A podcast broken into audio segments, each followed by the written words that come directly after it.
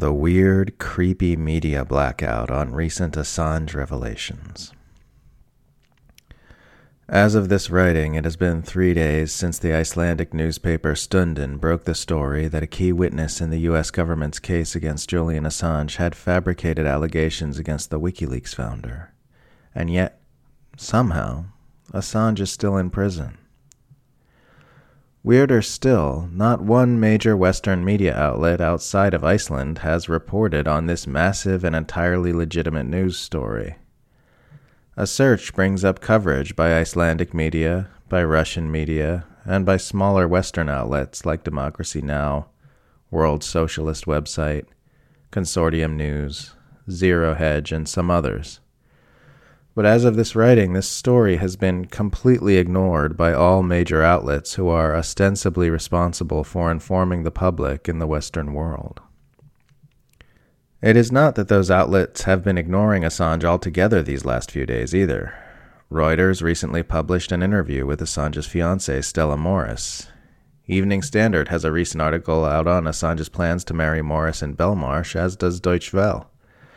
It's just this one story in particular that they've been blacking out completely. And it's not that the mainstream press are unaware of this story. Mainstream Western reporters spend a lot of time on Twitter, and Assange's name was trending in the United States after the Stundin story broke. Tweets about this article are by high profile accounts like WikiLeaks and Edward Snowden, and they have many thousands of shares each. They've all seen the article, they all know it's newsworthy, they're just choosing not to report on it.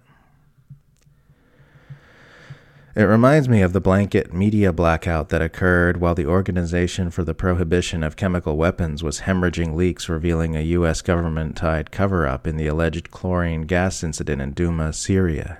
Immensely newsworthy stories were breaking every few days on a major international scandal, yet not a peep was made about it by the mainstream press.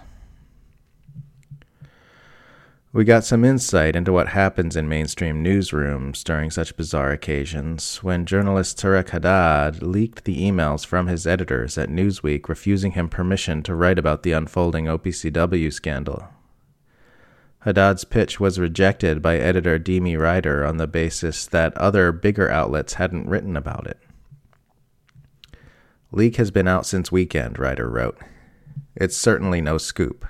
Yet, despite the days that passed, not a single respected media outlet, many of whom boast far greater regional expertise, resources on the ground, and in newsroom than Newsweek does, have taken the leak remotely seriously, which already yesterday made me wonder how we could or why we should. Ryder was supported by Newsweek's digital director Laura Davis, who told Haddad his pitch was being rejected because the leak found zero to no traction among publications which are highly resourced and experienced on Syria. And that's just pretty darn convenient for the powerful, is it not? Assuming other mainstream news outlets feel the same, this means they're all following the lead of just a handful of top tier publications like the New York Times, the Washington Post, the Wall Street Journal, and the Guardian. If just those few outlets decide to ignore a major news story that's inconvenient for the powerful, either by persuasion, infiltration, or by their own initiative, then no one else will either. As far as the media consuming public is concerned, it's like the major news story never happened at all. And that's really, really creepy. Western mass media outlets are propaganda. They are owned and controlled by wealthy people in coordination with the secretive government agencies tasked with preserving the world order upon which the media owning plutocrats have built their kingdoms. And their purpose is to manipulate the way the mainstream public thinks, acts, and votes into alignment with the agendas of the ruling class. You see this propaganda in the way things are reported, but you also see it in the way things are not reported. Entire news stories can be completely redacted from mainstream attention if they are sufficiently inconvenient for the mechanisms of the empire, or only allowed in via outlets like Tucker Carlson and thereby tainted and spun as ridiculous right wing conspiracy theories. If newsworthiness and significance were what governed mainstream news media reporting instead of the agendas of profit and power, we'd constantly be hearing about the people dying in Yemen and the brutal income inequality in the United States.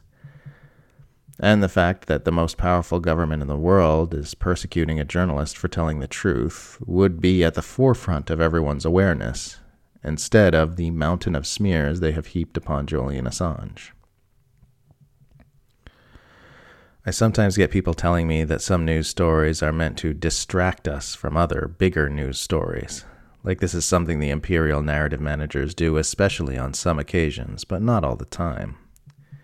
In reality, distraction is never not happening, because every single day the plutocratic media pull people's attention away from the pressing issues of the moment, like ecocide, poverty, oppression, and mass military slaughter, to get them talking about Cardi B's baby bump and Marjorie Taylor Greene's latest doofy publicity stunt.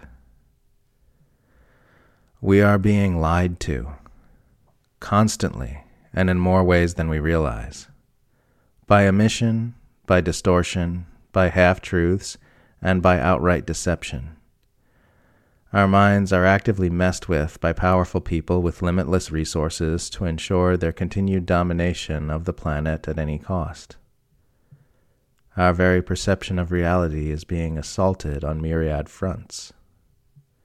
Until humanity finds a way to wake itself up from its propaganda induced coma, the abuses of the powerful will continue.